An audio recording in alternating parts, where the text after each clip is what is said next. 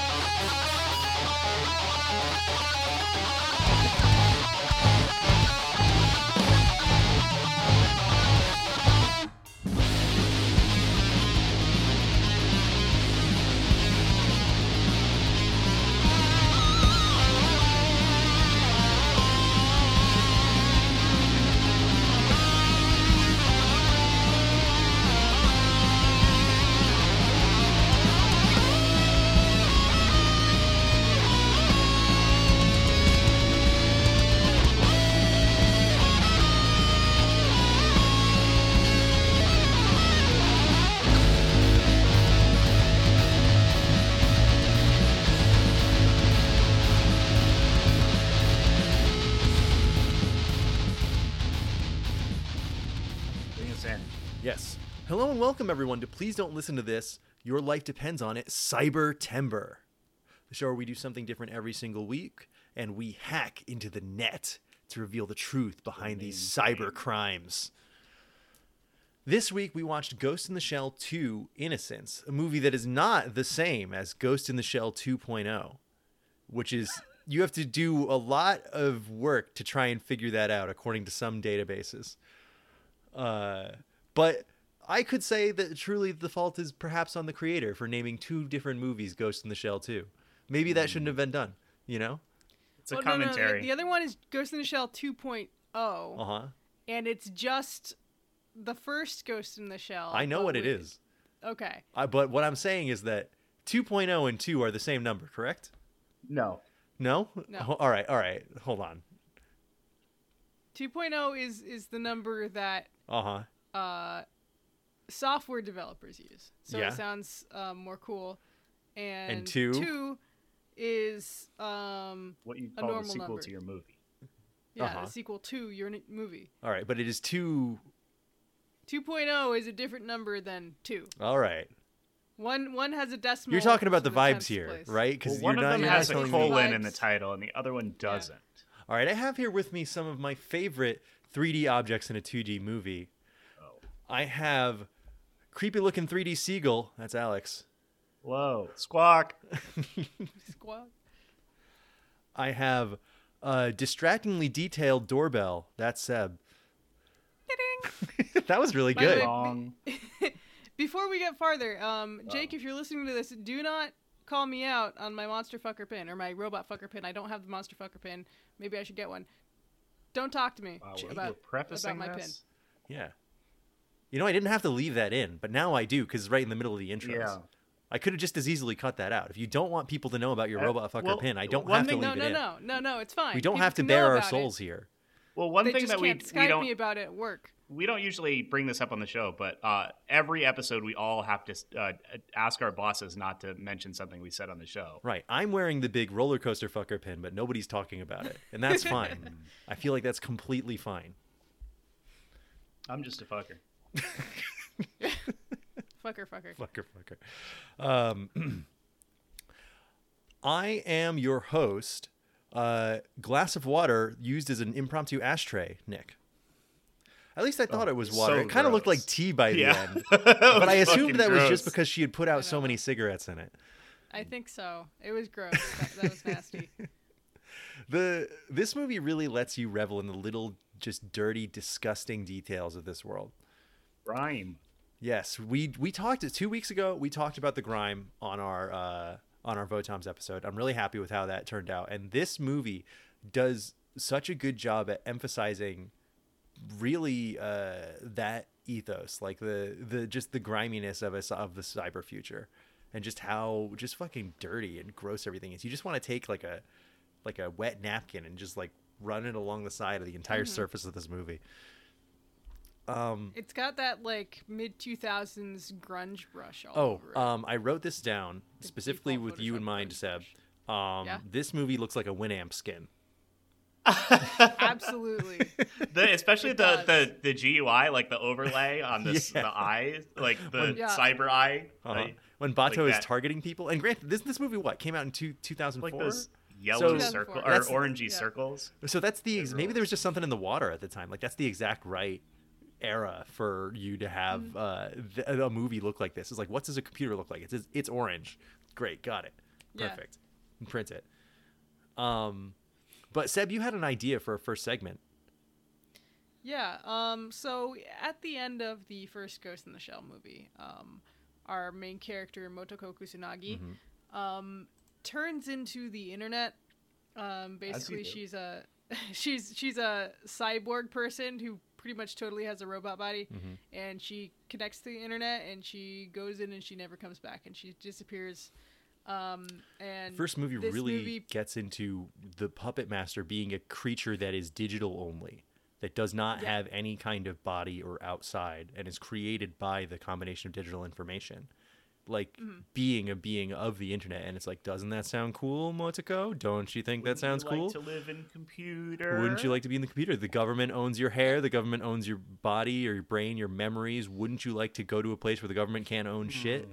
Huh? Come become a cyber libertarian with me, Motoko. And Motoko goes, become goes, internet? become internet.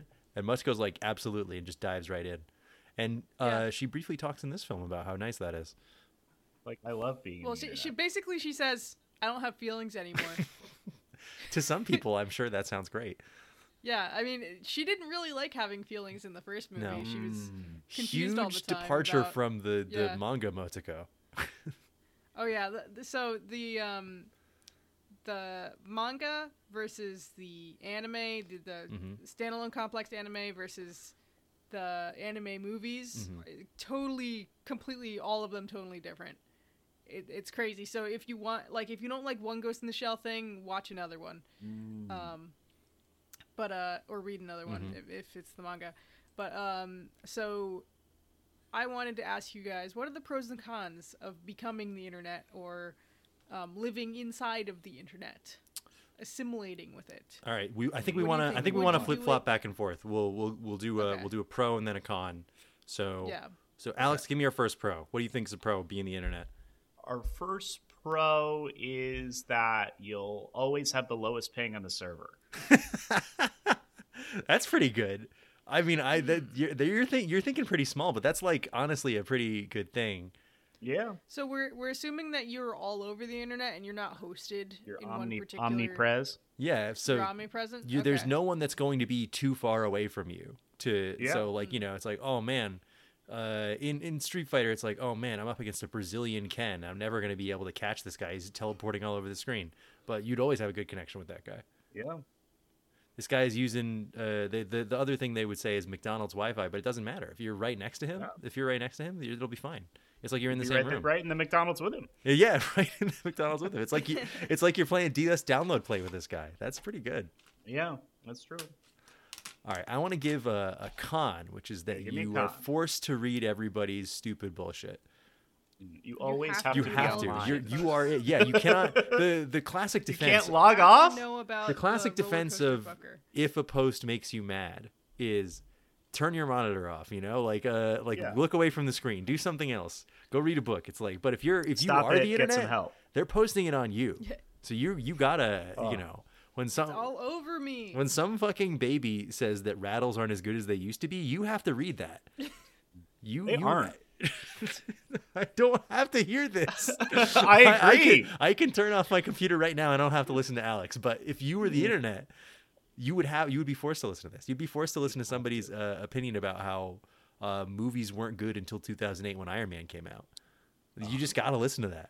It's it's not. That's right. also true. I also agree with that.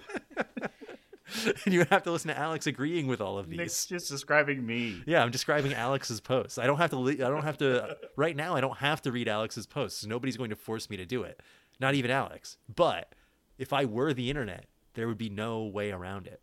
You would Yeah, just be forced touch to look at grass. this. You'd be you would you would be forced to look at all the YouTube shorts for all eternity and all the No. people who get all the people who get fake uh who they buy a rock and they they because they think there's gems in it, but Oh, there's no, no, gems in it. It's marble. It's always marble. this reference is something that me and Nick did in real life over the weekend. So yeah. As a brief explainer, uh, after we finished watching the David Fincher movie, The Game, which was quite good, um, uh, we do the thing that I usually do after I uh, am finished watching a movie because Alex is over at my house and uh, we watched a long video of curated YouTube shorts that was just most of them were people making sandwiches at McDonald's and talking about how McDonald's was okay, even like though they were. truly they've drank the Kool-Aid. They're like, I've worked at McDonald's since I was eight years old. It's the best place to work. Like some some really insane shit while they put together a McChicken. And that was like every other video. and then there was another video about, uh, hey man, you ordered some games for me, so I'm gonna throw in some extra stuff for free. And it's a guy at a retro game store, and he's like throwing in like the most dog shit Shrek, Disney, Shrek on Game Boy, yeah. Incredibles on Game Boy shovelware. Advance. Just like the, the- he's like, here's a special treat from me to you, and he just throws in the worst game you've ever heard of. But yes, you're right. If you were inside the internet, you'd always have to be subjected to this stuff. You would not be able to turn it off. Uh, Seb, why don't you give me a TikTok pro? robot lady would be your best friend. No. Yeah, I mean, okay, so so alternatively, if you are the internet, you can shut off other people's internet. You can block them from the internet. Mm, you can stop the access for You certain people. You can smite them. Yeah, you can smite people off of the internet, and then they won't post shit posts on no you anymore. No computer for you. That's a banhammer. Yeah, It's like just like Yeah, cosmic. you become the banhammer. Yeah, cosmic banhammer. Hmm. Alex, what are we thinking about a con? Mm, I think if you became the internet, you couldn't jerk off anymore, right? No, You have all this but porn, but you, you, you but you wouldn't do want anything. it. It's Yeah. it's the like you know You wouldn't have to. it's the it's like well you wouldn't have to, but people jerk off for the different love of people jerk this. off for the you love of the game. You wouldn't have to jerk Seb. off anymore. It's like, oh, You you wouldn't have to, and you wouldn't feel like it. Yes, but know. some I people think I would. Some people think that that is the problem, though. I think Mm. If It's I a- didn't have a digital dick, I wouldn't be able to jack When my you- robotic cock.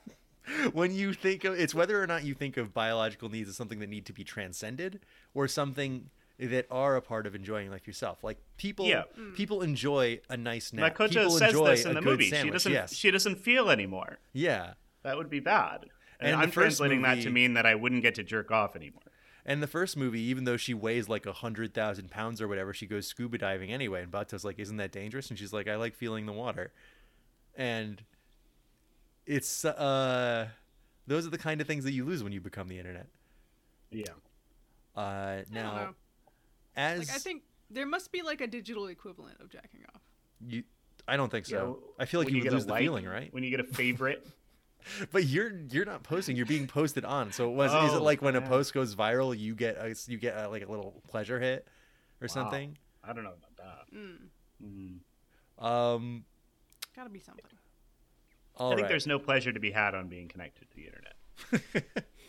all right. Well, I think a pro of being connected to the internet or being the internet is that you instantly know who's right in any argument. Any argument that's about a fact that can be disputed, you just have all the data right there. There's, uh, you know. could you Facts could aren't that cast There's so much anymore. wrong information on the internet. Wouldn't you you get confused, or would you be able to to differentiate? Well, I guess you would question. have access to all the scholarly articles and shit, so you can kind of. But who believes scientists Sort of. yeah, anymore? but I mean, you know, I could re- I could uh, release my graduate thesis on about how water isn't wet tomorrow. You know, if that once that information gets put out there, you ha- have to you'd both contend have it. to read it, Yes. and you'd have to know about it. And you can control the information. That's right. Mm. This is also the plot to Metal Gear Solid 2, which would be a great Cybertember bit. Uh, Yeah. Mm. I was thinking about that a lot actually when they were just uh, during this movie when they were just saying quotes from the Bible to each other. I was like, wow, God. this reminds me of something. Mamoru Oshii and fucking Hideo um, Kojima. Hideo Kojima should be best friends. They, I bet you, if I go through his Twitter right now, I'm going to find a, a post from Kojima where he's like hanging out with Mamoru Oshii, my best friend. uh, but yeah, that's my that's my con. Uh, oh no, that was my pro. I was I was supposed to say something good. I tried to say something good. Uh, Seb, give me a con. A con. Um. Hmm. Sorry, I went to look for um. No, you don't uh, need to. Mamoru Oshii and and uh, and Hideo Kojima. Um, hmm. If I were the internet, the good thing about the internet is I could archive the internet. You can I you can back it up. The, whole internet. You could save datas. Mm. Yeah, I could save all the data. Where do you back it up to? I would back it up to my internet brain. All right. I would. Where's uh, that stored? Dog. On the cloud? Metal Gear MK2. Huh? Uh, Yeah. where's it stored? On the cloud? I am the cloud. You're the cloud? I'm the cloud. I get to. I'm in space. I I Oh, you could be in space. yeah. You could just travel right up there. All the signals go up there Yeah, anyway. You you could could hang in out on a satellite. yeah. You could make it 1777.6. Yeah. I could be watching football in in the year 17776, and then all the other robots would all, all the other like satellites will explain it to me. Mhm. I'm gonna be watching the the Dolphins game from Sunday where they uh, scored 70 points in a single game, which hasn't happened since like the 60s. That's many. That's a lot. It was scorigami. Sport. Uh, but no, I'd rather be watching Ghost in the Shell, which is good. Uh, I uh, so another pro, Seb is holding the phone up to the, the screen. Mamoru Oshii was read going to appear in Death Stranding. That's what it says. Oh. Well, but he didn't though. Yeah. Hmm. So I think Sam, this reminds me of Makoto. that- The way that we're connecting ourselves. we're connecting ourselves to the internet. Ghost in the Shell. Ghost in the Shell is a lot like Strands, Sam. Sam, Sam, I'm going to need you to make sure you download the correct version of this film. It's not Ghost in the Shell 2.0. It's Ghost in the Shell 2. Those are different. Innocence. Uh, who does Guillermo del Toro's voice in that in that game? I gotta remember that. Uh, the rest of the voice cast is so good. I was thinking about that recently because I'm thinking in the new Mortal Kombat came out right, and Megan Fox is one of the voices. Um, she's the voice of Nitara, the vampire, but she doesn't do all of it. She doesn't do like the grunts and scream and like the attack the, the attack noises. She only does like the voice dialogue for Yeah, when there's like a couldn't get her in the scene. booth for, for that. There, it's like, hey, can you act like you're being punched? And she's like, sorry, I'm already gone. Uh, I'm in the wind. You you are not. You will never catch me. It's like, all right, get Cristina Vee in here to do the the hit noises. But it's funny because her voice like completely changes when she's in and out of battle. Basically, Huh. she sounds completely dead inside when she's doing regular uh, speech. Um, but then once Yeah. she's in a battle, she sounds very animated, which could just be like a thing about. You could choose to make that a commentary about vampires or whatever, but it's just a funny thing to see. So that made me think about Death Stranding again, where Hideo Kojima bothered to get like pretty damn good performances out of these actors and actresses. Yeah. Oh my god, My that's so favorite, my favorite like that. sleepy celebrity in a video game is uh, fucking Dinklage in Destiny One has some Oh. of the oh. most hilarious fucking shitty lines. Doesn't he say Let that me- there's a wizard on the moon? That wizard came from the moon. That wizard exactly came from the up. moon. I wish somebody would pay me to say that. I guess in a way, our listeners are paying me to say that. That wizard came from the moon. Do we got any more internet pros and cons, or are we are we moving on from this? No, I think we got No, it. I, I don't think the internet has any more good things about it. Uh, well, all right. Well, I think that that's uh, pretty much summed up. We uh, we only got like 15 minutes of conversation out of the thing that Motoko debates the entire first movie about whether or not she's going to do. So we have moved forward, and after this brief break, we will be t- discussing Ghost in the Shell 2: Innocence, not oh. 2.0. Fill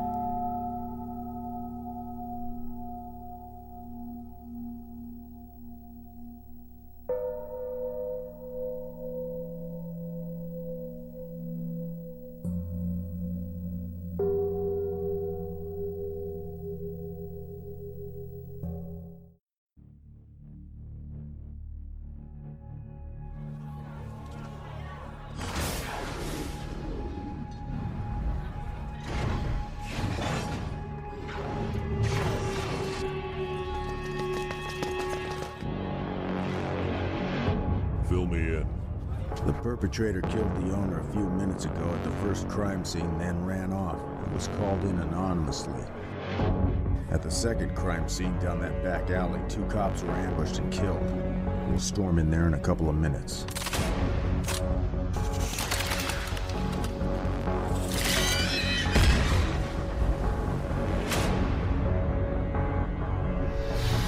What do you know about all this? I know that Locus Solus invented some sort of gynoid that goes berserk and kills their owners, and that the company's recalling all the prototypes. Why Section 9 is involved in all this. Because terrorism is a possible motive in this case, we need to determine if Section 9 needs to get involved in it or not. Help me. Please help me. Humans are different than robots, but such a belief is nothing more than simply acknowledging that. So, where should we start? She killed three people. I wonder why humans are so obsessed with creating robots that resemble them. It's been a long time, Major.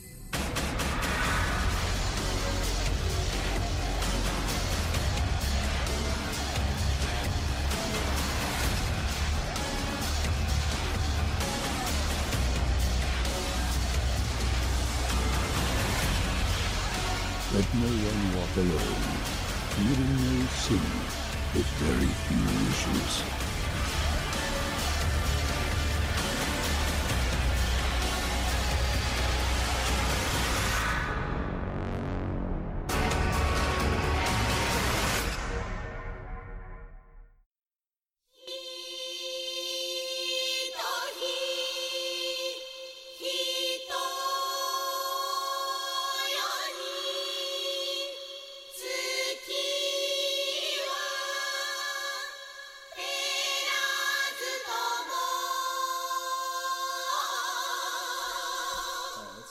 Let's get back into it. Yep. All right. Hello, everyone, and welcome back to Please Don't Listen to This. Your Life Depends on It, the show where we do something different every single week. Uh, this week, we watched Ghost in the Shell 2 Innocence for Cybertember. Seb, why don't you walk us through uh, a little bit of your history with Ghost in the Shell and tell us uh, why you picked this movie? Um, so this movie is the sequel to 1995's. Um, I think I kept saying 1997 last time. Um, That's only when it came out for us, right? Maybe. Um. Anyway, Ghost in the Shell, the um, first anime movie. Now this series comes out of a um, a manga series, which is like completely, totally different. Um, by uh, Masamune Shirow, um, or Shirow Masamune, and um, it's basically about a future where um, like people are mostly kind of like half half cyborg, half robot, um, and uh, everybody can jack into the internet. Um, You can jack whenever they want. yeah, uh, stuff like that. Um, and it follows a um, like a special police detective type of person, um, Motoko Kusanagi, Major. the major, and her team in Section Nine, Um, they investigate like crime, cyber crime, robot crime, that kind of thing. Future Um, crimes, various. Future crimes. Um, All kinds of And- cyber robo timber stuff. Yep. Uh, and the the um, manga is is a little bit more lighthearted and fun. It's very goofy, Um, and Motoko has a lot more yeah. sex. Oh yeah, no. Motoko is a happier person Yeah. in the manga. She's not the kind of person who would upload her brain into a robot because she enjoys being alive a lot more. Yeah, she has a fucking like. uh, It's not like a boathouse, but it, it's like by the shore, and she has a bunch of friends she just hangs out with, and she does not have that Also, anywhere else. just in a personal aesthetic thing, they gave her really puffy hair in the manga, which I love as a design oh, choice. this is from like the eighties. yeah, it's the it's the 80s, early it's the incredibly fluffy '80s anime hair. It's like a Tenchi Muyo haircut. Yeah. Um, I think. Uh, did he do Patlabor? No, he did. He did something one of them. Appleseed. Appleseed. Mamoru Oshii, the director of this film. Yeah. Or the first Didn't one? no, no, no, yeah. no, no. He directed um, this one. Masamune Shirow. Yeah, Uh, yeah, did yeah. he also I'm, direct I'm this talking one? about um, What are you Masamune trying to Shirow, get? the the manga. Shirow the Oh, ma- mangaka. Shirow the mangaka did the thing that Seb was talking about. Oshii, the director of this film, is who you and I were talking about. Yeah. Oh, sorry. Yeah, yeah. yeah. Okay. He also Um, directed the Patlabor movie, which is also much more serious than the manga. Or Uh, the, the- the- the- oh, original yeah. Uh, and it also has a sequel that goes wildly off the rails from its original, also done by Oshii. Um, okay, so so the first movie, basically we follow Motoko, um, and she's like, "Why am I here? Why am I robot? Am I really me? If I am robot and the government owns my whole body I- because they basically gave her the cyborg body, I'm so Ghost in the Shell. she's the Help. ghost in the shell." Help. Um, basically, they, they kind of use ghost to mean soul, but it's not really a soul. Your It's just consciousness. kind of it's the consciousness, the essence of a person, their sentience. Um, and uh, th- they go in, into all that kind of thing in the first movie. And in the end, she ends up uploading herself and becoming one with the internet, kind of, um, and disappearing forever. Um, and then in 2004, Mamoru, Mamoru Oshii came out with um, the second movie of this, not to be confused with Ghost in the Shell 2.0, which is when he went George Lucas and decided to redo a bunch of shit with CG um, instead of the 2D animation. I don't know if you saw the Um, same interview guy- I did, but he literally brings up Shrek when he talks about it. I wanted this movie Does to look he? more like Shrek. He said Hollywood is doing more whack. things like Shrek, but 3D only does not interest me. I am interested in how these things are mixed together. But it's so funny that he mentioned Shrek immediately to me. It's a good movie. Just the just the idea of uh, Mamoru Oshii sitting in the theater watching Shrek and being like, "I see the art form is moving Ah, on, leaving yeah. old men like me behind." Somebody once this. told me. Rip. Um, Donkey. donkey, get out of my swamp. Um, Download yourself to the internet, right? um, yeah, so he, uh, oh, it's a kitty cat. Hi, baby. You're looking at you got Except distracted by your own cat and your own camera. The people on the recording can't see the cat. I'm sorry. Um, they can't see me either, but I'm talking. Um, The cat's not talking. he could. He could. I believe He you on that could. one. He yells a lot. Um, anyway, so okay, so Mamoru Oshii did this. Um, and in between the first movie and this movie, um, the Ghost in the Shell standalone complex um, TV series, which is wildly popular. It's my favorite Um, part of the franchise. I think I love that. I- Wow. I, I It's love really it. good. I love it. That's my second favorite part of the franchise. um, so uh, yeah, the the first movie was like a complete hit. Like it was one of the things that sold um, anime to the West, to to America. And a Um, big influence for Akira. this cyberpunk genre in general, I think. Yeah, especially for the Matrix, like the Wachowskis quote that Yeah, it definitely did a lot to Um, popularize the look and feel of a cyber world. Yeah. Uh, so Mamoru Oshii, I watched the special features on this Whoa! DVD. Hell yeah! Um, I own the DVD. I hadn't watched it before because I was scared to because like so much uh like everything that's come out after standalone complex like I have not heard good things about um, like Arise and the newest. You have to kind of pick and choose. Yeah, Mm. this is like yeah, it's a series that they've done a lot of bad stuff with. because because Masamune Shirow he he just he doesn't care. He's like he he's, he just is glad that his stuff is getting Yeah. made. Um, but uh, so he says Shirow, uh, not Shirow, um, Oshii says in the interview, he's like, I wanted to make a movie about dolls. Um, and then he just goes into all this Boy, like, is it! So if if you listen to this man, he is so far up his own ass all the time. Absolutely all the time. He talks in riddles. um, it's really um, frustrating almost how how much he's like that. Um, almost Well, his works are often like that, also. absolutely, especially this one. Uh, so yeah, he just wanted to make a movie about dolls, and he did. Um, this movie follows Batou, who was um, Major Motoko Kusanagi's partner. Yeah, it's Um, like the second second Yeah, main absolutely. guy. Yeah, so he, he's kind of a deuteragonist in the first one, but really it's Motoko is, is the protagonist. Yeah, protagonist. it's not really his Um, story in the No. first movie. This one is This, more this one, about yeah, him, this I one is his story. It's he's the one who's Yeah. kind of. I mean, him and Togusa. Togusa gets like almost as much uh, speaking and like focus, even though we don't really see his mm-hmm. family outside of the last scene. He, he's. Yeah. It made me wonder if they were going to do a his daughter Columbo for, like, thing where it's like, hey, time. do you really have a family, or is it just something you talk about? you just always talk about it. Yeah, mm-hmm. Yeah. Yeah, it's like a like Columbo with his wife. yeah, exactly. Um, but uh, yeah, so it follows Batou. He's obviously upset and angry that Motoko still hasn't come back, but he's convinced she's still around in the internet somewhere.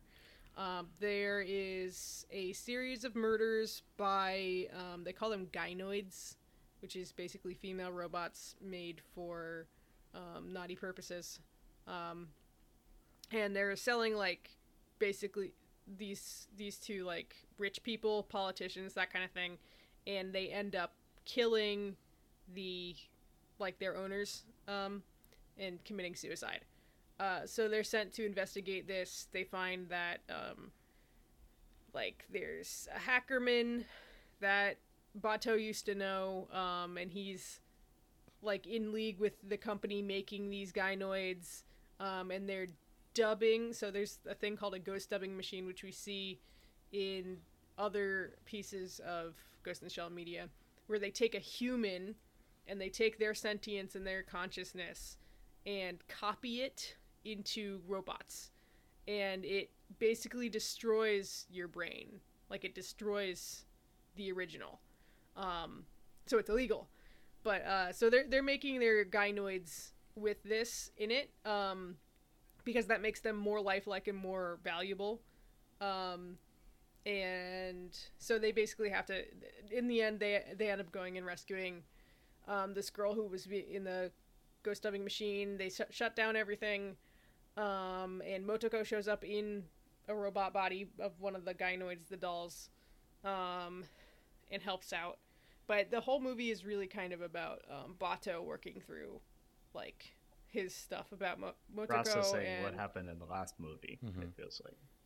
yeah, and Togusa is working through um, shit about like what is real and what is not real, and if I became an android, he's he's kind of like Well, he's he's kind of dealing with the fallout against- of the first movie as well in a different way because Togusa, there's that big scene in the first movie right towards the beginning where Togusa's is like, okay, uh, the major's here and Batou's here. Why am I here? Uh, uh, I'm just like a guy. Like I, I still Yeah. need to, you know, I still need to eat the normal amount. I still need to, to sleep eight hours. I'm not. My brain is not hooked up to the to the internet. Like I do not have. Why why do you guys have me on this force? And uh, as they say in, in that movie, and as becomes apparent in this one, having a guy who is mostly normal is like when everything is fucking cybercrime and uh, robocrime and everything like that. Somebody who can see He's a perspective on the outside of that yeah. is very valuable, and that uh, even though he gets his brain hacked in this in this fucking movie, but still his perspective is valuable and important. Just like how uh, the the dipshit guy whose name I can't remember is like, why don't you just get your dog shittier dog food? Then you wouldn't have to buy as much of it. Oh, Ishikawa. Ishikawa, yes, Ishikawa's. Uh, you know, that's it digs into the themes of the movie about like, uh, life is more than efficiency. If it would- if it's only about efficiency, then everyone should just you know take the brain out and get robot eyes, robot arms, like uh, be Mm-hmm. completely chromed up and just like become a Oh. Gotta be chromed up. Yeah. Yeah. Uh, I mean, it, it ends up. I mean, the me- the metaphor still stands and, and the implication still stands, but it ends up Ishikawa was telling Batou not to get the wet food because I know, yes. he wants him to go to a different store. yes, but, you you get what I'm saying, stands. right? Like, Um, yeah, absolutely. Uh, but yeah, so um, Togusa as a character is he represents more of the humanity in people because he hasn't souped himself up with all that shit, and He he, he even full also robot. um, prefers using like a regular revolver.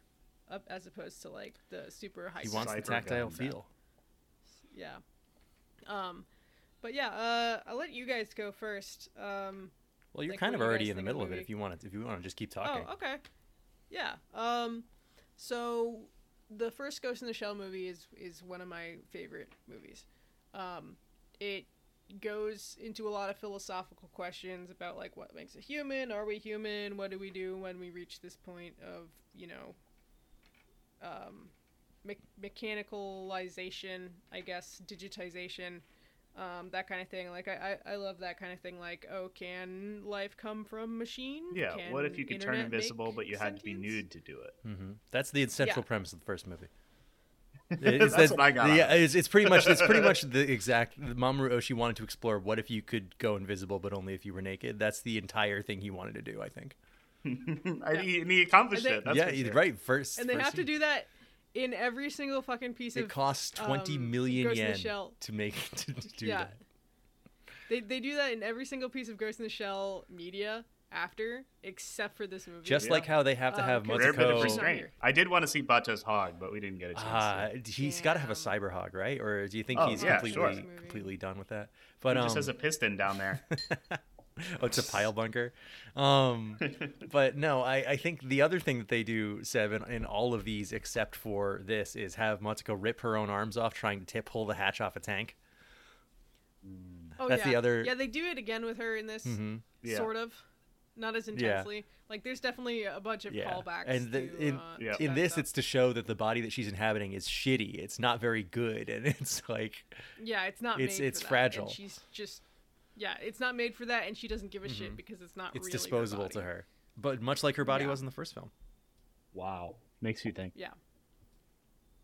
Um, so uh, the first one's one of my favorites. This one I appreciate. I didn't like it as much. Um, I feel like Oshii really goes way farther up his own ass um, than he was in the first. Like he's he's always philosophical and he's always pretentious, right?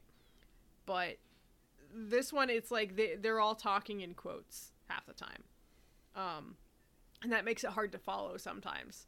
Um, not to mention, like I was trying to follow the visuals and read the shitty subtitles on my DVD.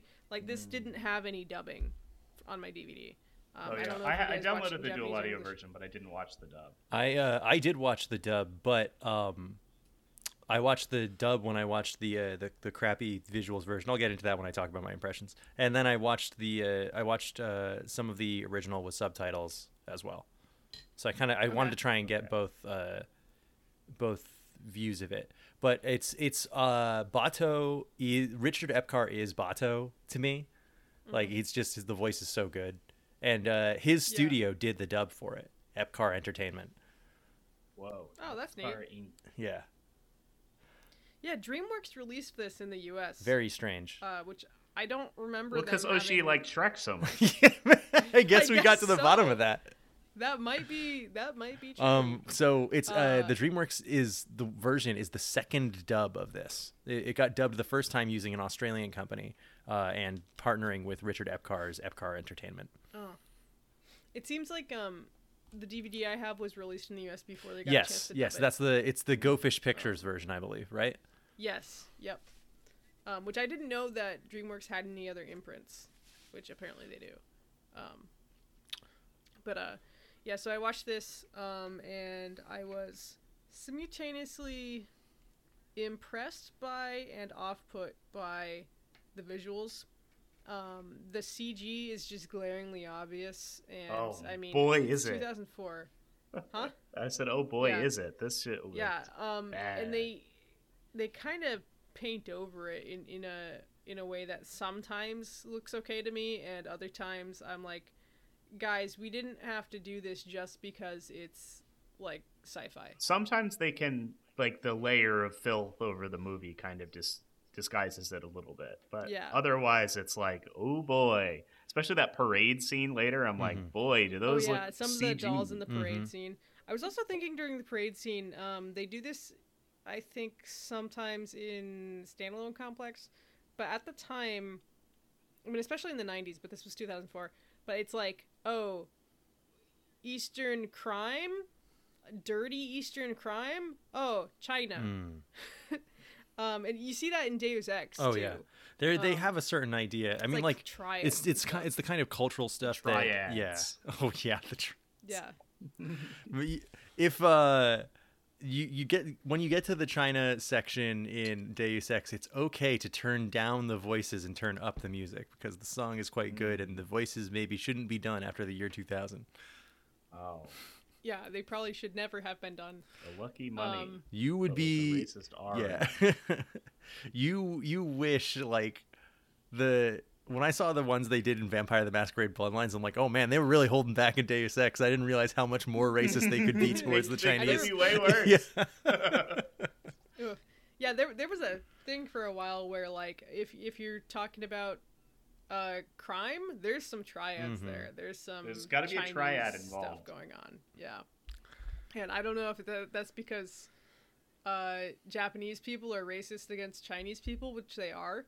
Um for both of them for reasons Hmm. going both ways, but um I don't know.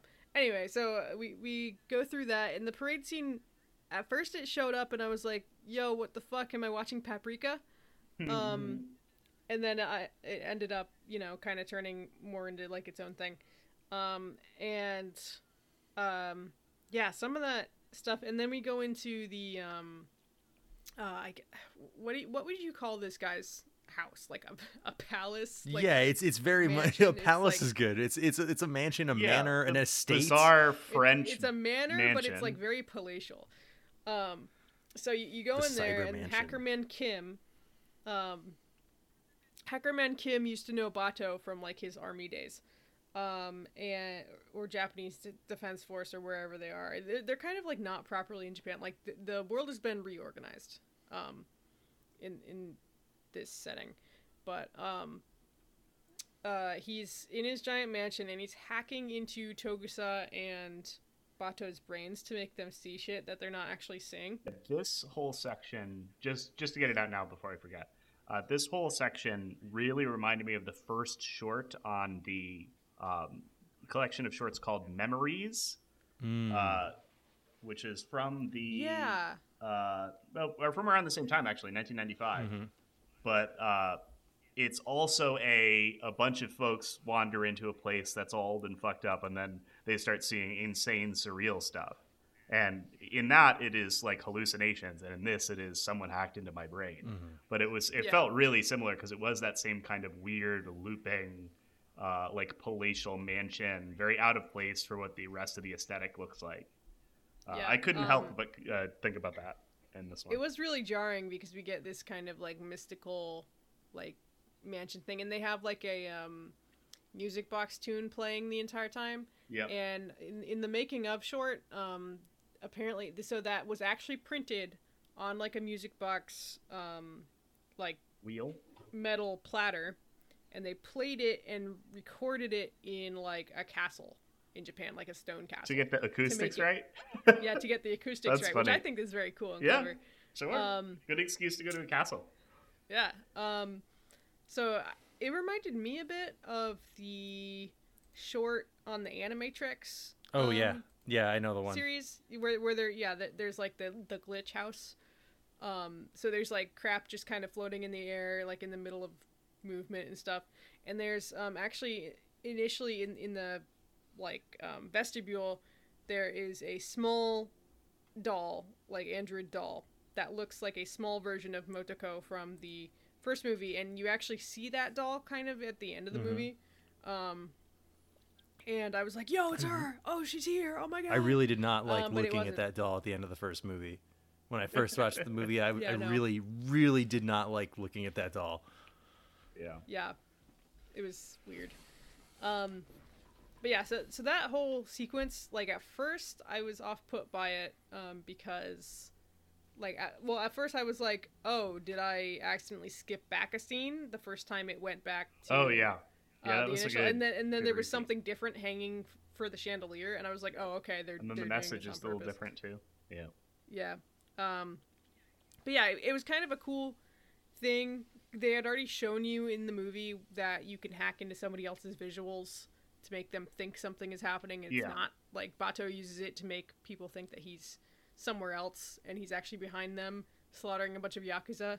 He they, he has like this whole thing throughout the movie where he he has been hacked. So this guy is like making him kill people like more easily than he normally would. Hmm. Um, like he's he's not like a pacifist by any means, but he's also not normally a guy who would rush in somewhere and just kill everybody. Yeah. Um, I do like when he when he brings the biggest gun ever invented into the yakuza office, though. yeah, and one guy pulls out a pistol and he just shoots everybody down just Yeah. completely. And uh, they they go to the chief's office and he's just like, "I'm really disappointed in you guys," and then just nothing else. They're the they're the secret cyber police. What's he gonna do? Yeah. Yeah, they do excommunicate else, yeah. them? yeah. You can't even execute him right. Um, nope. Um, but um, yeah, I I feel like I should have watched this a few days ago, um, because I I think I needed time to sit with the message. So the Really message is kind of like well on it. yeah, um, the, the message is kind of um, what is a doll? A doll is a reflection of humanity. People are scared of dolls because because they are they scared of themselves. us- they are scared of themselves, and they remind us that we are just material and useless and and and nothing in the face of the Without void. any introspection, uh, I agree with Motoko's advice at the end of the movie, which is uh, mirrors aren't meant to be stared into. You you'll go crazy. yeah, yep. Uh, As we all So look at there's a lot ourselves of on our little That's cameras. right. I'm looking at myself right now, and I'm thinking that my hair looks messed up because of the way that my headphones are. Yeah. Here, I'll miss my notes. Oh my here. god, you- solidarity. My hair's Yeah, always messed solidarity up. so- messed up hair. Um, so yeah, I I feel like most of what I'm on off put by in this movie is the visuals. Um, the animation is still real great. Like Yeah. I watched I watched some of the um, like in the making of thing. Um, some of the animators talked about how hard it was to make something look like it was getting shot while not using any facial expressions and not having the body react in the same way as a human body would Mhm. because you know the androids are getting shot and they're made all, all out of plastic and metal um, and you know they were also talking about how uh, normally they, they're trained to animate a body the way we would move whereas like if you lift one arm your other like shoulder goes down but if you're just using if you're a robot that doesn't happen like the arm just goes up Whoa. Seb Um, did it just like a robot Hmm. would. That's wild. but that's like not a natural movement. Um, so uh, yeah, like a lot of really good work in in the movie. Like the the music too. Like they bring back the chorus from um, the yeah, first they love that song. Oh god, yeah, it's really good. It's not exactly the same song, but it, but The it's same like just chanting like it's the same idea. thing going on. Yeah. Yeah. Um, they brought back the same guy for the music and everything. Um, To create a So- cyborg? I don't remember what the track is called. It's something like that for the first movie. uh, I don't remember. Um, I'll pull it up. I don't I don't- This will kill me. I think it, it was like adapted from something. Uh, I I read up on it. before, Chants but in the first remember. movie and Ballad of Puppets in the second movie. The chanting. Oh, all right. Okay. The chanting song is all right. called The- Chants. all right, the It's name like, of the name of the opening sequence is "Making of a Cyborg." Oh, okay. Sorry, that the song plays over. Anyway, doesn't matter. Yeah, yeah. Uh, Nick will will add it into the break. All right, yeah, I'll put that in Uh, there. Um, yeah. they use it a lot in this movie. Um, I feel like more than the first movie did. They have a whole. Um, this was when I was kind of like still iffy about like I think if I had watched this movie in 2004, I'd be way more impressed about the CG because it doesn't look that bad for 2004. Like in 2004, it would have been justified. I think. Yeah, Um, I've it seen looks like worse shit. CG, especially at that time. Mm. Yeah. Now it looks like shit. Um, but at the time, I don't think we would have been trained enough. Or It I looks mean, just like we- Shrek to me. It's, I think they're It looks comparable. like, like if Donkey was in there. th- you know, they even when I mentioned saw the bell Yeah, on there- that there was door Donkey, yeah. in the in the fucking uh, grocery They grocery focus on the bell store, I I'm like, wow, this is the future. It's like when they are like, here's graphics, and they just create like a a sphere that's like the shiniest It's sphere. like when Homer gets gets put Yeah. into the 3D world. It is exactly it's exactly Yeah. like Myst.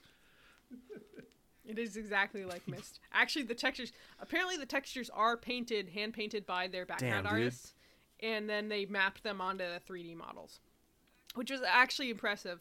Um, because you know it, it definitely didn't look like they were just flat coloring by the computer, obviously, but they were made. Uh, I think in order to blend in more with their regular backgrounds, um, the textures were made by by the background artist, which is cool. Um, so, what else was I? I was gonna say something else. What I dog. Dog. There's a great dog There's in this a movie. very good boy in this movie. Batou has a a basset hound, and he is very cute. That whole very sequence where he feeds him is so adorable. Yeah, It's like framed from the dog's perspective. Well, not from the dog's perspective, but like on the floor. Mm-hmm. yeah, it's when very he low to the ground. comes down and the dog's running around in little circles ready for his food. He puts the food dish down and then he like lifts his ears up so they don't get in the food. It's really cute. That It basset one of my hound is so parts. adorable, and like it's Yeah. you know they Yeah. they They do know it- to bring him back for the ending because you know that dog is happy to see his buddy. Yeah. And it's so Mm-hmm. on purpose, right? They do that kind of thing in the first Ghost in the Shell as well. Of like, here is like, sure you have Togusa who is very into his own humanity, but here is an animal that is only organic and has no purpose. Like, th- he's not keeping this dog around because the dog is a good guard dog or anything. It very plainly sucks, and that's fine. Yeah. He's just he's Yeah, just he's around to be cute and loved and like, to be lovable, and that's Yeah. it. Sometimes that's all you need, and that that's not you know that's the opposite of the big efficient cyber killer Batou. Yeah, and it's not like you're really surprised that he has No. Mm-hmm. a dog because he has been a softie in the past, but it's like really It's a good way of illustrating. it. A lot of uh, characters like this are given an animal to help humanize them, but Mm-hmm. they are, you know, like uh, you you kind of get like just a glimpse of the animal, like one second of the animal, like oh you must be hungry, huh, little man, and then they give then you give that the character gives them food, and then you don't hear about that pet for the rest of the movie or whatever. This dog, Yeah. like the logistics of who's gonna feed this dog and who's gonna take care of him or or her, Mm-hmm. and like what you're going to what you're going to do with her, where she's going to stay when Batou goes on the dangerous mission, and Yeah, I like think it was I love that because it shows you like that that he still cares about it. Yeah, actually, when he he shoots himself, like the hacker makes him shoot his own arm off, um, and ends up like waking up in a, in a hospital with a new arm. I was like, what about the puppy? Who's taking care of the puppy? And then um, Ishikawa and Togusa like carry the dog in to see him, and I was like, oh, they they thought about the dog. Like the dog is a staple of the film, um, which is very good. Um, especially when when we're talking about all this stuff that is like, are we human? Are we dancers? Are we, you know, I'm what? on my knees looking for those answers. No, no, no. My sign is vital. My hands are cold. And then. Um, but anyway, so, uh, yeah, uh, oh, I was gonna m- mention the, um, the sequence at the beginning where they try to, they're kind of recreating the whole, um, body building, like the robot building sequence from the first movie. Yep. Um, I don't like it as much, but they are Definitely really, really, really trying to show off the CG. Yeah, they're trying Yeah. to show the I just- improvement I- in almost ten years of animation. I just rewatched it because it, we were talking about what the name of the song was, Mm-hmm. but Mm-hmm. uh, still good, just very different. yeah. In 2004, I would have been very impressed Yeah. by this. Um, especially since at that point the only thing I had seen was was Shrek and Toy Story and you know Pixar movies for CG. I'm like, oh, it looks real. Oh. Um, but uh, yeah, I I like really appreciate this movie. Um, I think it goes on the list of good. Ghost in Okay, the Shell so so if, if we're grading has- it pass We're fail, sorting it's it pass. good pile. Yep. Yeah, um, it can either be good Ghost in the Shell media or bad Ghost in the Shell media. There's, for some reason, is no middle. Um, but it goes in the good bucket, and um, I appreciate it. I I think the message has something to say. I just wish it wasn't all in dead author quotes. um, and uh, the the CG, while disconcerting, is admirable. for the time. Honestly, how uncanny it is kind of adds to the movie aesthetically in some ways for me. Oh yeah, I mean what they talk about is dolls and how dolls are freaky and uncanny. So it Mm-hmm. so when you see that in a lot of evil looking. CG bird, you're like, God damn. It really makes me think about the Yeah. nature of artificiality. Wow. really makes me hate sequels. Yeah, I don't need any help there. All I right. already do. Alex, what do you think of Ghost in the Shell 2 Innocence? Um, it was interesting. I, uh, like Seb, I really like this first movie. I'm less of a fan of the franchise in general, just because I haven't seen as much of it as Mm-hmm. y'all have. But um, that first movie is a like is an all timer for me. I'm I'm Oh. super into it. Sorry, one more knock against this um, movie is there's no Tachikomas. Yeah. Well, they, they they're only in the Yeah, TV they're, they're show right? only. yeah, the, Yeah. actually I think they're, they're in the manga. Oh yeah, sure. But neither of these movies Yeah. have them. Um, No, Tachikomas are too silly. Yeah. They are they are in fact they might break the kind of thing with that Batou's got going on uh in terms of um his ar- whole arc in this movie. I feel like the Yeah. Tachikoma would, would kind of mess with. So uh, I, I like this. I think um, I touched on it earlier, but I really like that this is kind of Batou's movie. I always liked him as a character, but you don't. He's very much secondary to the first film. It's Definitely. not really about him or his story at all. Um, I think it's it was a like it was interesting to think about how they were even going to do this movie as a follow up because I realized it, it uh, Makoto can't really be in it at all, uh, like or like because of the way that that first movie ended. I was very interested in how they were going to pick any of that up, but I yeah, really like. Mojiko is... Sorry. Go- Well, no, I, I just I was going to say I like that they ha- are having the rest of her the rest of the characters in Section Nine have to deal with. Uh, oh, the major is in a computer Yeah, now. our most still have our to most marketable, our most beloved character is gone, and she's not Yeah. really dead, but we don't get to see her anymore, and that's the problem. Yeah, we don't. We it's basically like to these characters, it is basically like she died, uh, and it is interesting and good to see her at the end of this movie in a way, but Yeah. To refocus on Batou and have him have to do his day job after all the crazy shit that happened in the first movie is super interesting. And I, I always the like police procedural stuff in this series is always great and exciting. Um, but I like that it is like, oh, it's another case, and he's kind of in charge now. It's like you're the you're the head guy, and uh, him kind of having to deal with all of that was super interesting and good.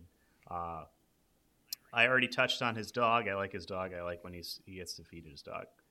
Um, Like There- the dog.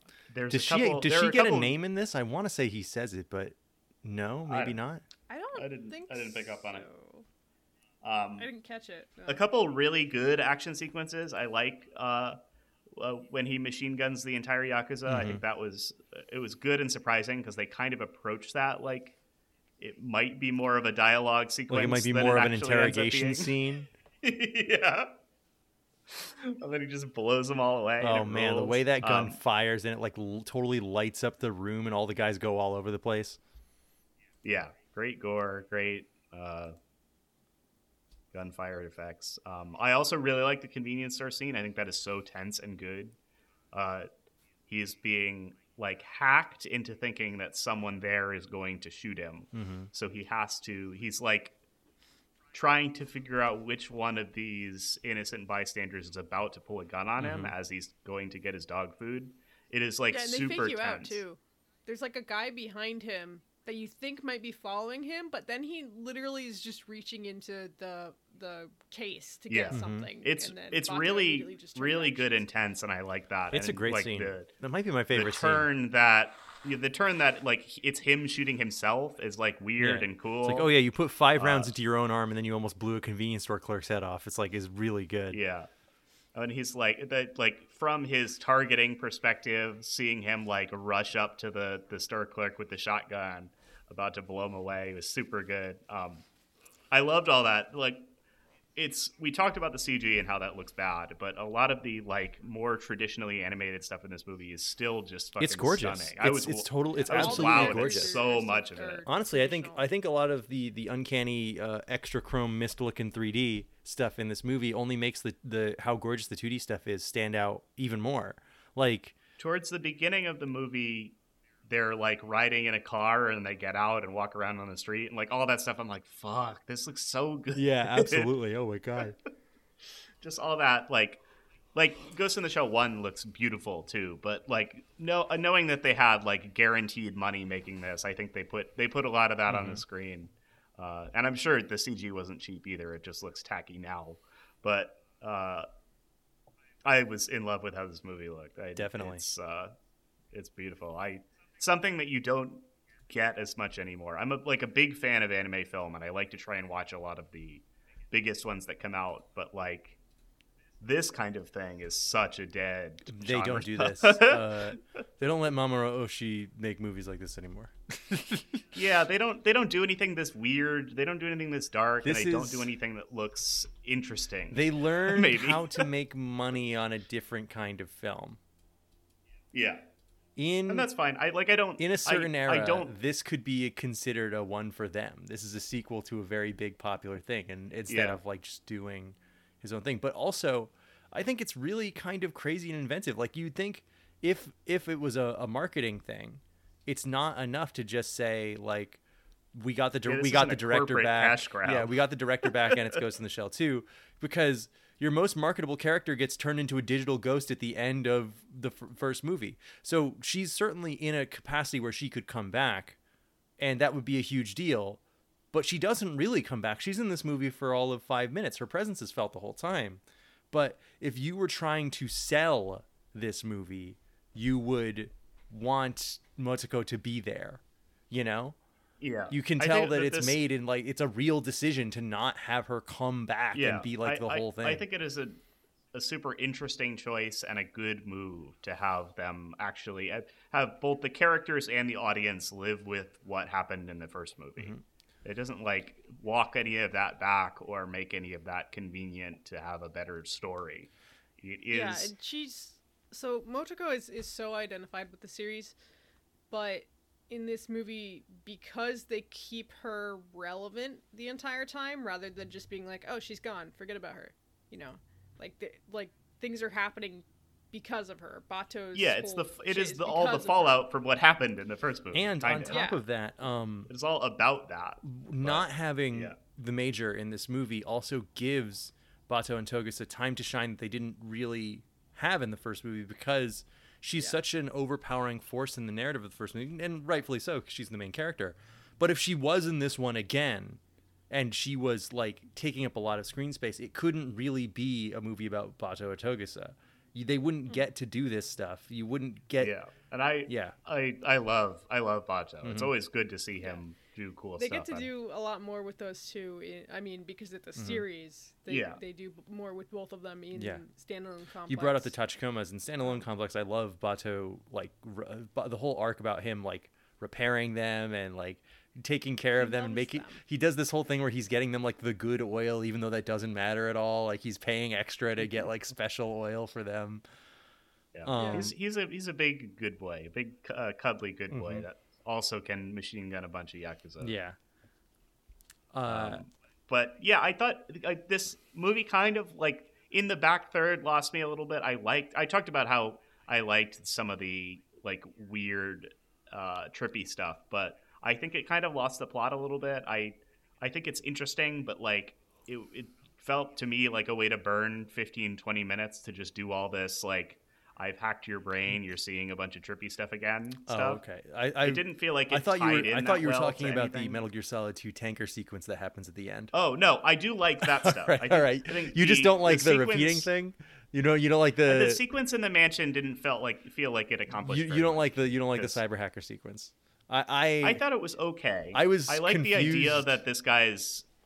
I yeah, I like the idea that this guy is like, uh, pulling a fast one on them. Like they think they've got him, and then he does. He has like his fucking uh, Bumbo's House of Tricks shit going on, Yeah. and.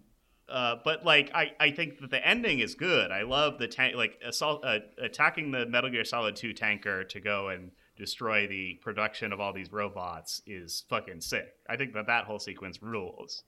Uh, it's just that like that weird kind of stretch like maybe only 15 20 minutes there right before that. Uh, I was a little bit a little bit lost. Yeah, it really kind of only the only thing it really did was be like Togusa's afraid of being a robot Hmm. because at the very end of that sequence he finds out that he has like he, he's robot he's got robot parts um, which he doesn't actually yeah, have. he's not fully human or you know, he yeah, he's more cyborg than he thought because he got tri- Yeah. tra- he, He, got he opens up the, same, way thing. that the Yeah. the um, gynoids do. Really, it's a good Um, sequence. I, I think I think that um, the like shots of them running in front of like these incredible like stained glass windows, and the the stuff with the the myth of the Jewish Jewish golem that's the tip off that Batou uses to know Yeah. how to. Uh, We very weird like uh, 3D chess. Going there on is a there's a Discworld um book about golems called Feet of Clay that has a really good uh, bit about that exact piece of lore about writing on a piece of paper and putting it inside their heads. I, I that Oh, I, yeah. I really do love. But yeah, I, I like the ending sequence. I like that um, we got uh, Mako to to do like her hacking into the little robot thing and getting to hang out, and then he puts the little vest on her so you can tell which one she Mm-hmm. Is. Uh, all Yeah. that all that stuff is good. like, I like. naked. She can't be naked. Yep, even it's a Ghost in the nothing- Shell movie. She has to be nude. Mhm. Um, Yeah. Well, all But- the robots are nude, Alex. It's equal opportunity. Not really. It's like you said, we don't get to see Batou's hog. I want to see the piston hog. Mm-hmm. Yeah. Um, but yeah, that final sequence is great. Do They're just gunning down the robots and they're crawling 34 on the ceilings and slashing uh, special forces guys. Uh, and they're like, it, it is like a weird, creepy design. I like the the the doll design is good. Mhm. It's like just uncanny enough to be a good like uh, villain fodder for your your uh, good guys to shoot at. And I like how because what of the first scene that's we see that that they're not done yet because we know that there's supposed to be an extra layer that goes on top of that at the Yeah, uh, presumably it would look more like a person. right right like uh, we're Yeah. seeing like you know where the musculature ball-jointed is on a, on a human and in the first scene, major scene of the movie when uh, one of the gynoids rips its chest open and its like face springs That out rules, like yeah. it's a fucking th- 3D gimmick. Um, you see like every layer of how, like how in the first movie there's that big sequence that we keep keep talking about, like the making of a cyborg. Um, this is showing you every layer of the process that creates one of these gynoids by having one destroy itself. By ripping itself open, you see the skin, you see the musculature, you see the the eyeballs, the wires, the little pieces, all the liquid inside. One of the pieces goes flying past Batou's face in slow motion. It's really special. And then when one of them shows, when they all start showing up at the end, you know exactly at what stage in development they are at. You know, like, oh, there's supposed to be skin that goes over this, and then they get like a nice, pretty looking human face, but we're not at that yet. We're at the point where they look as creepy as they possibly could. Yeah, yeah, super interesting. I, uh, I think I, I'm with you a little bit, Seth, but I think some of the some of the philosophical stuff that they go towards is uh, interesting. I like that some of the ideas that they raise, but it is just like, hey, I heard you like literary quotes, Mhm. so we put about forty in here. Some of them are good, Um, and others don't feel like they fit at all. Yeah, I don't know. I think it is probably just like, oh, I like this English passage. I think it is neat, so What's- I'm going to put it What's in my the one about Japanese movie. um, uh, an ass walks over the mountain doesn't mean it's going to come back a horse. And I'm like, I don't think that fits the situation at all, Blotzo. what, what the fuck are you talking about? I just think he wanted to say yeah, I, ass. I think he. It, Yeah, it was, it was jackass. this this video's this movie's not going to be in theaters, and it's not, definitely not going to be on cable. So you can say ass all you want, Batou. It's okay. Well, maybe he was thinking of Shrek too. Oh, He's okay. thinking of, Of course. Donkey. Yeah. Donkey's not going to turn Um, into a horse, but- but, he does turn into a horse in Shrek too. So he doesn't know that. Yeah. He does. He comes back comes back to horse, but that one hadn't been out yet. Right, right. Of course, not when this movie was made. Uh, I did like Ghost in the Shell too. I was really interested in where they were going to go with this. I think that like this is on the continuum of uh, weird sequel follow ups to movies that I really like. Like um, I haven't seen it, but um, there's a sequel to the Ma- Macross movie, which is bizarre because that in itself is an adaptation of a TV series uh, with that they finish adapting. Uh, but there's just a bunch of these in, in anime film where it's like, this is a hit movie. We're going to make a sequel to it. But the sequel that doesn't have any continuity with, like, the TV series is based on the manga. This is not like a follow up from this. Mm-hmm. right. I don't know. It, It- I love the weird evolutionary dead end. It's of so something interesting. Like yeah, because they don't like the they don't movie. move forward It's stuff from like this that. Ever. It rules. This is the last version of Ghost in the Shell that takes place in this universe. Everything else I like the is- I like the last stop. Yes. Yeah, that's a good way to put it. and everything else is pretty much when they do they and they do as we've discussed they do a ton more Ghost in the Shell, but they're pretty much always pulling from the manga when they do something else. They they're like here's Yeah. five short Graybles uh, of Ghost in the Shell. Uh, It's like little tiny short stories, and it all takes place in a world where the whole Section Nine team is there. You know, there's no puppet master or anything. Sometimes they'll have nice little Tachikomas or whatever, but they don't like they're not digging into the consequences of the stuff that happens in this movie. Uh, they're going back Yeah, to I a just- more I- recognizable version of this team. Yeah, I'm so into that idea of like, uh, let's we're making a, a difficult sequel that doesn't walk back on any of the plot stuff that we've established in the previous one, and it can just be its own thing. It doesn't like this series got spun off later anyway, but like. Ju- this movie just getting to exist is very cool. Regardless of like if I think it is the best thing ever, I just am so happy that this exists. Yeah. Uh, I touched on it a little bit earlier, but like the modern landscape of anime film is so different, and I uh, don't hate it, but I also wish there was room for something like this to exist. Yeah, it's all um, what is it? Weathering with You and Girl Who Leapt Through Time. Yeah. And Uh, Hosoda and Bell and- Shinkai basically run anime film right now. Yeah. Uh, Ghibli's Yeah. new movie is coming out, I think, but yeah, The Boy and the Heron. That's Um, that. It is insane that that movie is coming out. Uh, quite frankly. yeah, and he's he's already walked back his retirement. Mm-hmm. But he is saying that he's he's he is stepping down from being the CEO because and they're going to do a merger. oh, Yeah, but apparently that's kind of just a formality because that they were getting funded by that. yeah, it might be a for, like, formality now, but I still don't like the look of it. But anyway, yeah. that's, this is not But, the uh, Ghibli cast. Yeah, I, Ghibli won't I am just anyway, uh, a little bit a little bit cynical about the anime film space. So this was just a really nice and fun and refreshing to go back to something weird, challenging, grimy. a little bit up its own ass, and uh, and fun. Yeah, I uh, all right. So I'm gonna get into this because, and I'm happy that I had you two go first because I love this movie. I didn't know what to expect going in because I think I might have even brought it up on one of the previous Cybertember episodes where we talk about what we're doing next. But I had heard that this was quote unquote the bad one. Just like I had heard with uh, the Patlabor stuff, right?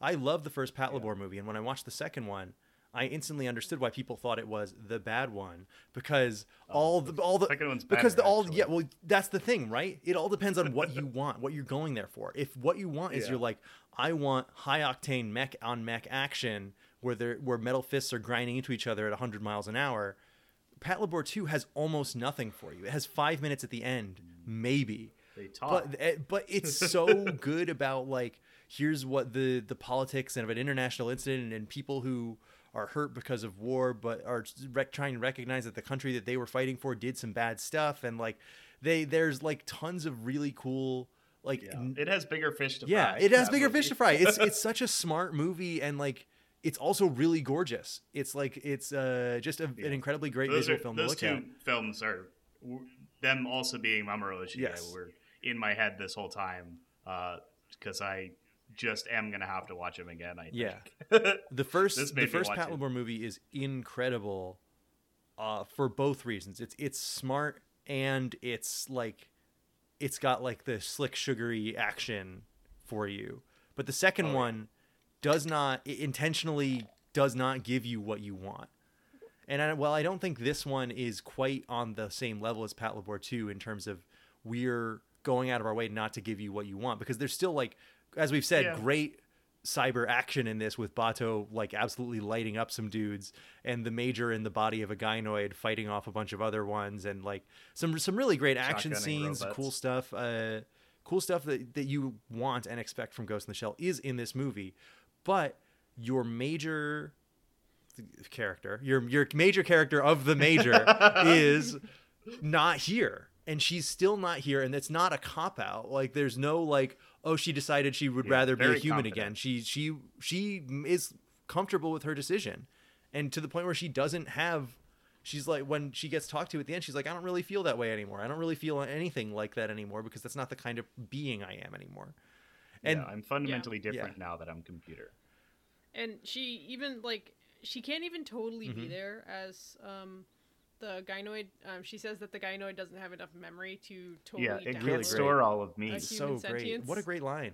And um I just think that this the idea that this would be the bad one has to come from the perspective of someone who's like, well, where's the hot robo lady? And Well, yeah, I wanted to see the major's yeah, I, boobs. yeah, what the I, hell? I'm. It's called Ghost in the Shell. Where's the major? And why aren't her tits out in this scene?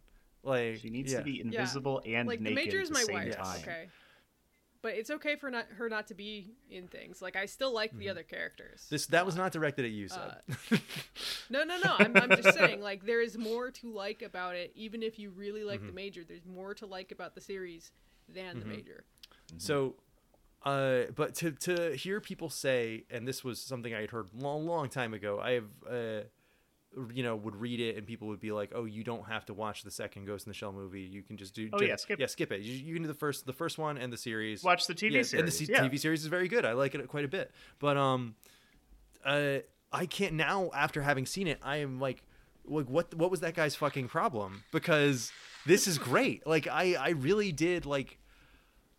Uh, sure, some of the CG uh, looks way way too shiny and things like that, but I actually really love the visual of this movie. I can't think of anything else that looks like this does. You know, um, the first Ghost in the Shell uh, became famous in the West for a lot of reasons, but one of the main things was its gorgeous animation, uh, where you look at it and you, you're like, these char- how do these characters move like that? How I cannot believe how they can move like that, and they they do camera tricks like moving around uh, a person like they're 3D in a way that was meant to boggle your mind and go, how did they draw that? well so what they did was actually do the camera Yeah. in 3d and then yeah. drop Well, I mean, it's the it. same trick they used in, in Beauty Um, and the Beast. so Uh, uh, Oh, so yeah. it's but they made a big they they were still making a big deal it's about worth it. Like, making a big deal about. the, It's um, really crazy Oh, yeah. cool. yeah. So then they, they took it to the next level in, in this movie because that was the obvious next step in terms of the Mm-hmm. production. and I think that they do a really good job. Like I think that this movie looks amazing. It's visually so impressive, and uh, I think that the way it chooses to focus on Batou and like you know this the the central mystery that's going on here is a lot. It's it's not really high minded in the way the first movie's mystery is. The it it's just something that's meant to like in the first movie, the villain of the puppet master asks you a bunch of philosophical questions and like is asking you to to consider like okay, well, what if there's something beyond human? Could you could you live with yourself if there was something beyond human? Would you want to become that? What do you, would you how do you deal with somebody owning everything about you including your memories? Is there a way to be free from that? And stuff like that? And the villain was saying all the things I just said literally directly to the viewer and to our main character. In this one, uh, the villain is fucking with everyone to try and to try and either shake them off the tail or or off the trail or completely kill them, and so all the philosophical questions have to either come from Batou or there's something that you have to come to the conclusion of yourself. Batou is still dealing with the events of the first movie, as we've brought up, um, and he's dealing with the loss of the the major and how he doesn't think anyone can live up to her.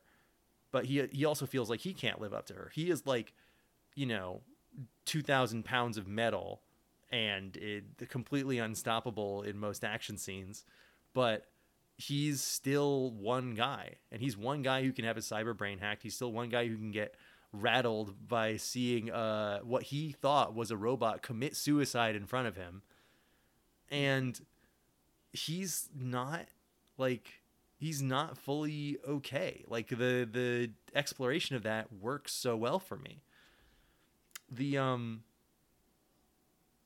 something that i've always liked in terms of cyber fiction and in terms of something that i think is true of reality is that you are not going to build a computer ever that is better than the human brain. Uh, you're so I've done it. the idea Getting there. uh, all these fucking algorithms, right? All these fucking algorithms have have to get trained by humans always. You can never just write a program and say, uh, "Computer, do this for me." Every time you do that, the computer makes a wrong decision two steps in, and you can see that with any time anyone says like an AI is doing something. As if you follow that train down like you know four stops, you get to the stop where all of a sudden it's trapped itself in an infinite loop. Uh, there's if you are the kind of person who gets amused by this, there's a really great video by the streamer DougDoug about how he's tried to use a ChatGPT model to try and get it to solve Pajama Sam, which is a children's point and click adventure game. he just keeps asking it questions like, "Should we go through the door?" Or I guess you could also leave and go backwards and never return.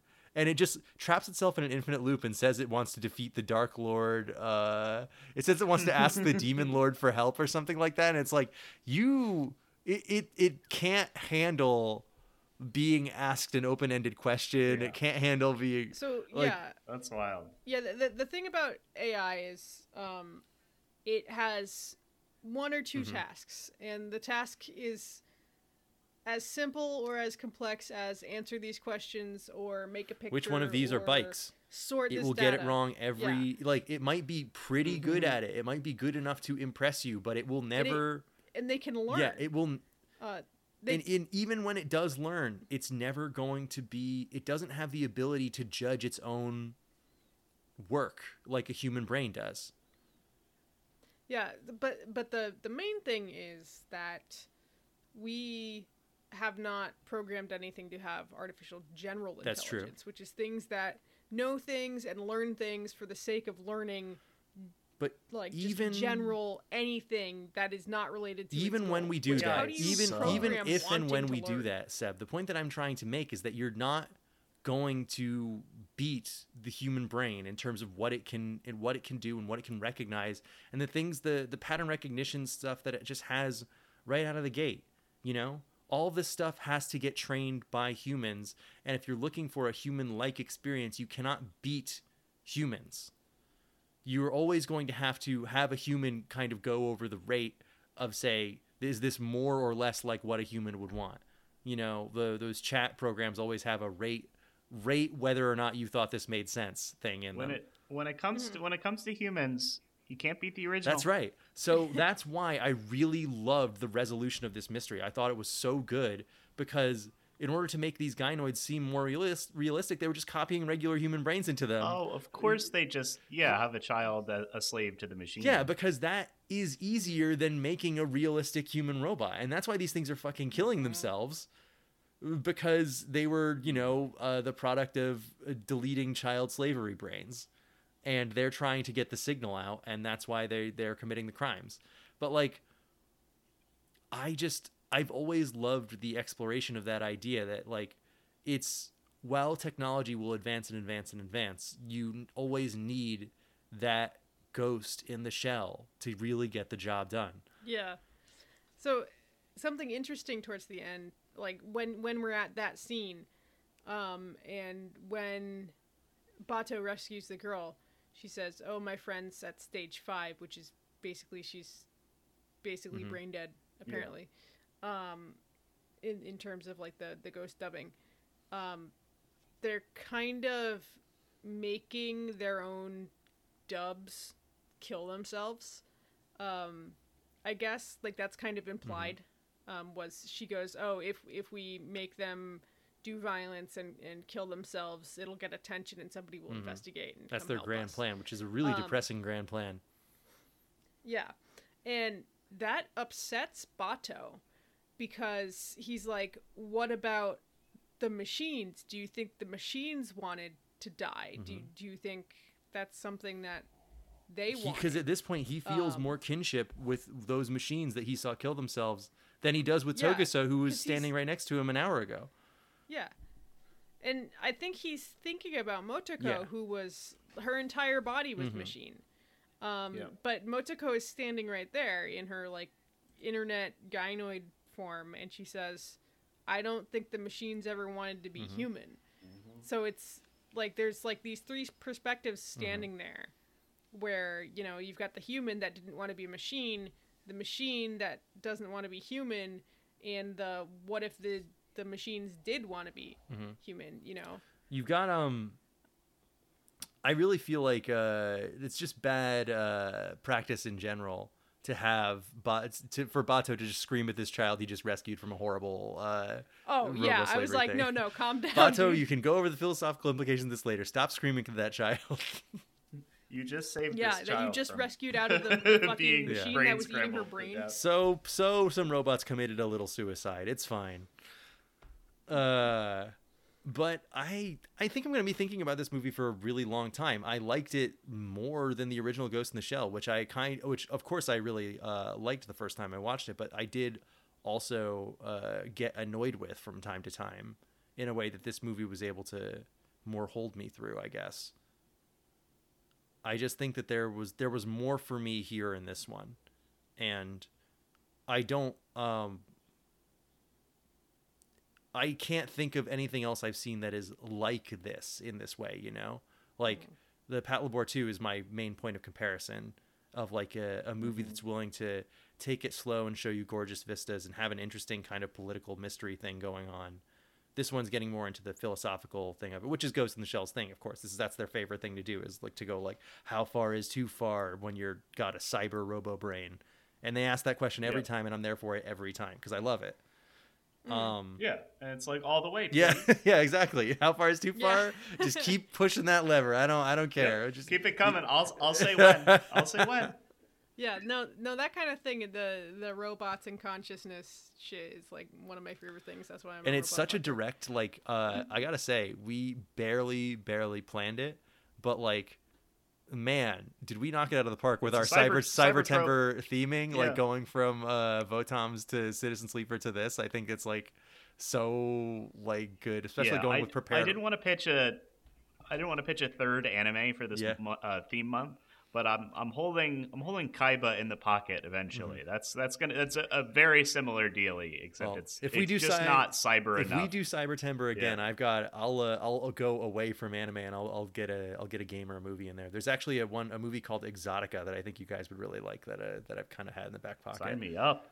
Make you guys play Detroit Become Human. You've been you've been No. saying that for you've been I saying will that for quit the five show. years. No, I- no, I have never said I You will ne- make you're right, you you've do never said that. you I will make put- I have no. I have said I will right, not. I'll put in my two weeks.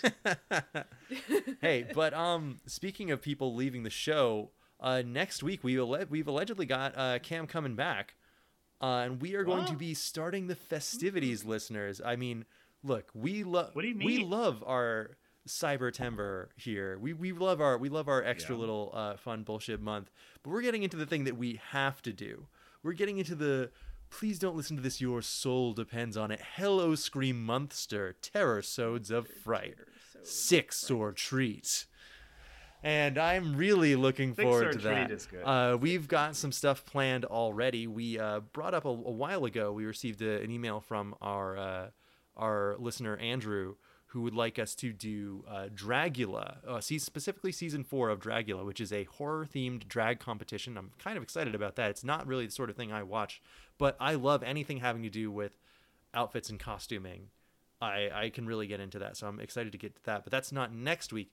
Next week, Cam is coming back and taking over the show immediately with his own episode on The Exorcist 3, which is a movie that I watched last year and I was We're skipping one blown away by how good it was.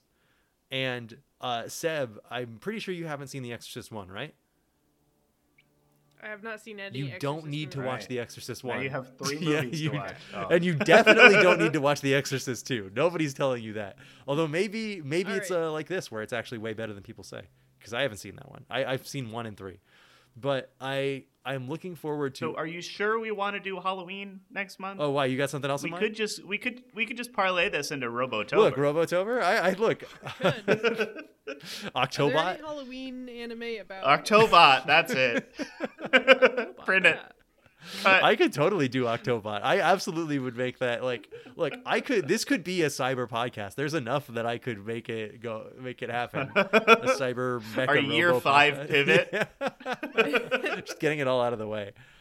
Um but if you uh have any questions, comments or suggestions for episodes, please I think send we them definitely are looking for Halloween suggestions. Oh yes, absolutely, and we we crank those out quick. Um, you can send them to please don't cast at gmail.com, and that is please don't cast at gmail.com. And uh, if you really just have anything that you think it would be fun to have an epi- us do an episode on, I want you to send it in because we've got a pretty good list built up right now, and I. I just when we hit enough, I just like to dump the whole list and we'll do them all in a row.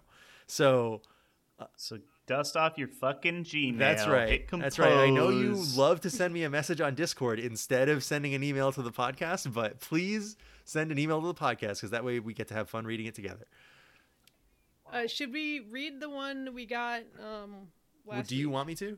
Did we get I was going to just last put it in the break of uh, the Citizen Sleeper one, but it might be better Ah, if okay, we all never react mind. to it. Disregard. Um. Sure. Okay. I would like you to read this wall All of text. I'll do it. I'm gonna do it right now. No, oh my god. This is the fucking like 400 word It is one. Kings of King. Uh, this is. Oh, we're all gonna- I'm gonna get up. I'll be back. Bye. Alex can't handle me reading an email. he addressed this to Cam too, which is like, uh, he's only getting two of us here. All right. To the esteemed and illustrious sirs Nick, Cam, Alex, and Seb, I write to you from underneath the storied canopies of Dalentarth, the forest region west of the plains of Erathell and its gleaming jewel, the port city Rathir. Uh, to the southeast of Dalentarth lies the ruby desert of Detyre, uh, home to the gleaming gnomish city of Adessa. For the past month and a half or so, while everyone else was playing good video games like Tears of the Kingdom, I've been plugging away at a little loved video game known as Kingdoms of Amalur Re Reckoning. Originally developed by Big Huge Games and published by EA and 38 Studios. Hey, uh, I'm sure he's about to mention it in later in this uh, email, but 38 Studios, Rhode Island local, baby. Man, Have we got a story? Yeah. When we get to this, this is sure a is. story. Famously, famously horrible, troubled development uh, to Mm. the point where it involves the government of the state of Rhode Island. Um, It also involves a famous. that's right. baseball That's the reason it's called 38 Studios. So, uh, North America on February 7th, 2012. This is only about four months out from the first time release of Skyrim, so it suggests to me that the two games were developed during the same time. The IP has since been uh, acquired by THQ Nordic, who tapped developer Kaiko to remaster the game and published it to modern consoles and Steam in 2020, which is the version I've been playing.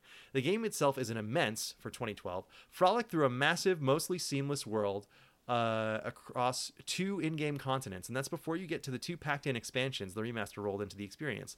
The combat is enjoyable and expressive. The world of Amalur is in- arresting and interesting to learn more about. The list of names attached to the development on this game is impressive in its own right. Development was helmed by veterans of Elder Scrolls series Mark Nelson and Ken Rolston. Principal art design was helmed by a no less legend than Todd McFarlane. I think, God, I I can't wait for that. And the OST was uh, composed by Grant Kirkhope of Banjo Kazooie fame. Uh, 38 Studios, the publisher that Kong purchased Country, developer, yes, and Donkey Kong Country. Uh, but Donkey Kong Country 64, I should say, because uh, or Donkey Kong 64, because Grant Kirkhope uh, didn't do the, uh, the the 2D country games. That was um, Oh, I thought he was the guy nope, who did that's uh. David Wise. Oh, all right, never mind. um who I was getting confused. There's a previous episode of this show where I get him confused with Greg Weisman, and it drives me crazy that I can't remember which one's the Gargoyles guy and Oh, which yeah. one's the Donkey Kong guy. Uh, two guys who have probably never been confused for each other outside of that one episode. Um, okay. So, 38 Studios, the publisher that purchased developer Big Huge Games and set them to work on creating Amalur, was founded in part by two time World Series championship pitcher avid wowhead and notoriously racist piece of shit Curt Schilling, and fantasy author R.A. Salvatore. Fans of D&D Expanded Universe and character Drizzt Do'Urden know this name, including Emily, who's right behind me. Um, why then do I feel so uncomfortable recommending this game to anyone in earnest? Why am I so unsurprised when no one I mentioned this game has ever heard of it? Why did I play 150 plus hours of this game? The thing I have neglected to mention until this point is that the original Kingdoms of Amalur was, release was a massive commercial flop. In addition to being a financial disaster, uh, for not just the developer and publishers, but also the state of Rhode Island, which had lured uh, Schilling's 38 Studios to leave Massachusetts and establish its offices there instead. Could this be an episode? Kingdoms of Amalur re-reckoning the state of AAA video game bloat today? Oh, absolutely. Should you go for it? I don't know. Re-Reckoning is as a holistic product is a badly aged hodgepodge of 360 PS3 era design values, poorly integrated mechanics, bland dungeon design, repetitive enemy ty- types, and a boring slog of a main questline that ends in a disappointing nothing to facilitate the open-endedness. Uh, although Re-Reckoning amends this by adding a post-game questline about your in-game girlfriend, so at least that's something. I can hardly describe to you four noble hosts what it is about this craptastic game that allures and enchants me so much. It's built around a neat open-ended leveling mechanic that facilitates you playing the playstyle that brings you the most joy. And like I stated before, the world of this game is so fun to explore, and I like how small points of interest throughout the world introduce you to the game's lore in form of interesting audio tellings of local gossip. Alex is going to bed. Stories of brave knights, folk tales, history lessons, and deeply personal monologues. It's like getting a good podcast as a reward for finding a MacGuffin. I don't want to burden Nick and Alex with this game, and I would feel terrible about subjecting Cam or Seb to it. I don't know if this should be an episode, and frankly, I leave it to you four to decide. As for me, I go one more into the breach. All right, uh, good. We final won't do it. on this game. I think we should do it. Uh, finds game's No. main quest line on hard difficulty. When I'm finished, I'll have gotten the platinum trophy and 100% completion rate on achievements. May God have mercy on my soul. Until I find time and reason to write again, I will remain. Friend and occasional foe of the show, Noah. Thank you, Noah, for writing it. Thank you. We will do yeah, it. Yeah, we're gonna do it when we get. We're gonna get to it when we get to it. Come on, you, no one's asking you to play the Fucking full 150 uh, hours. And we played the fucking Burger King games for the show. There's no way that Curt Schilling made a worse game than that. You what? Come on, come on. You what? You think it's worse than Big Bumpkin? You worse Well- Big? I said it again. I, it's been how many years has it been since we did that? Uh, what- Big- why do I want to say Big Bumpkin? It's Big Bumpin' and Sneak King. It cannot be worse Yeah. than those. It's not going to be worse than those. I do think I, I do think we might need to establish if your email to us is longer than the amount of characters in a tweet, we won't read it. 160 characters or less. Can I? Yeah. I, I okay. So all that that entire paragraph that was one paragraph that there. Are I no should have done it breaks. without There taking are a no breath. line breaks. Yeah. But thank you. I don't want you to die. What, like if I drank of wa- uh, as many water cups of water as there were words in that email or something like that? yeah. If you drank as much water as Chris Pratt, you wouldn't have made it through that. I wouldn't have made it through this episode. But thank you for making Yeah. it through this episode, listeners. And we will see you next time with the Halloween festivities begin. Bye, everyone. Who's to Bye-bye. to say. Follow me to from across the shining sea, waiting beyond the world that we have known, beyond the world that dream could be. And the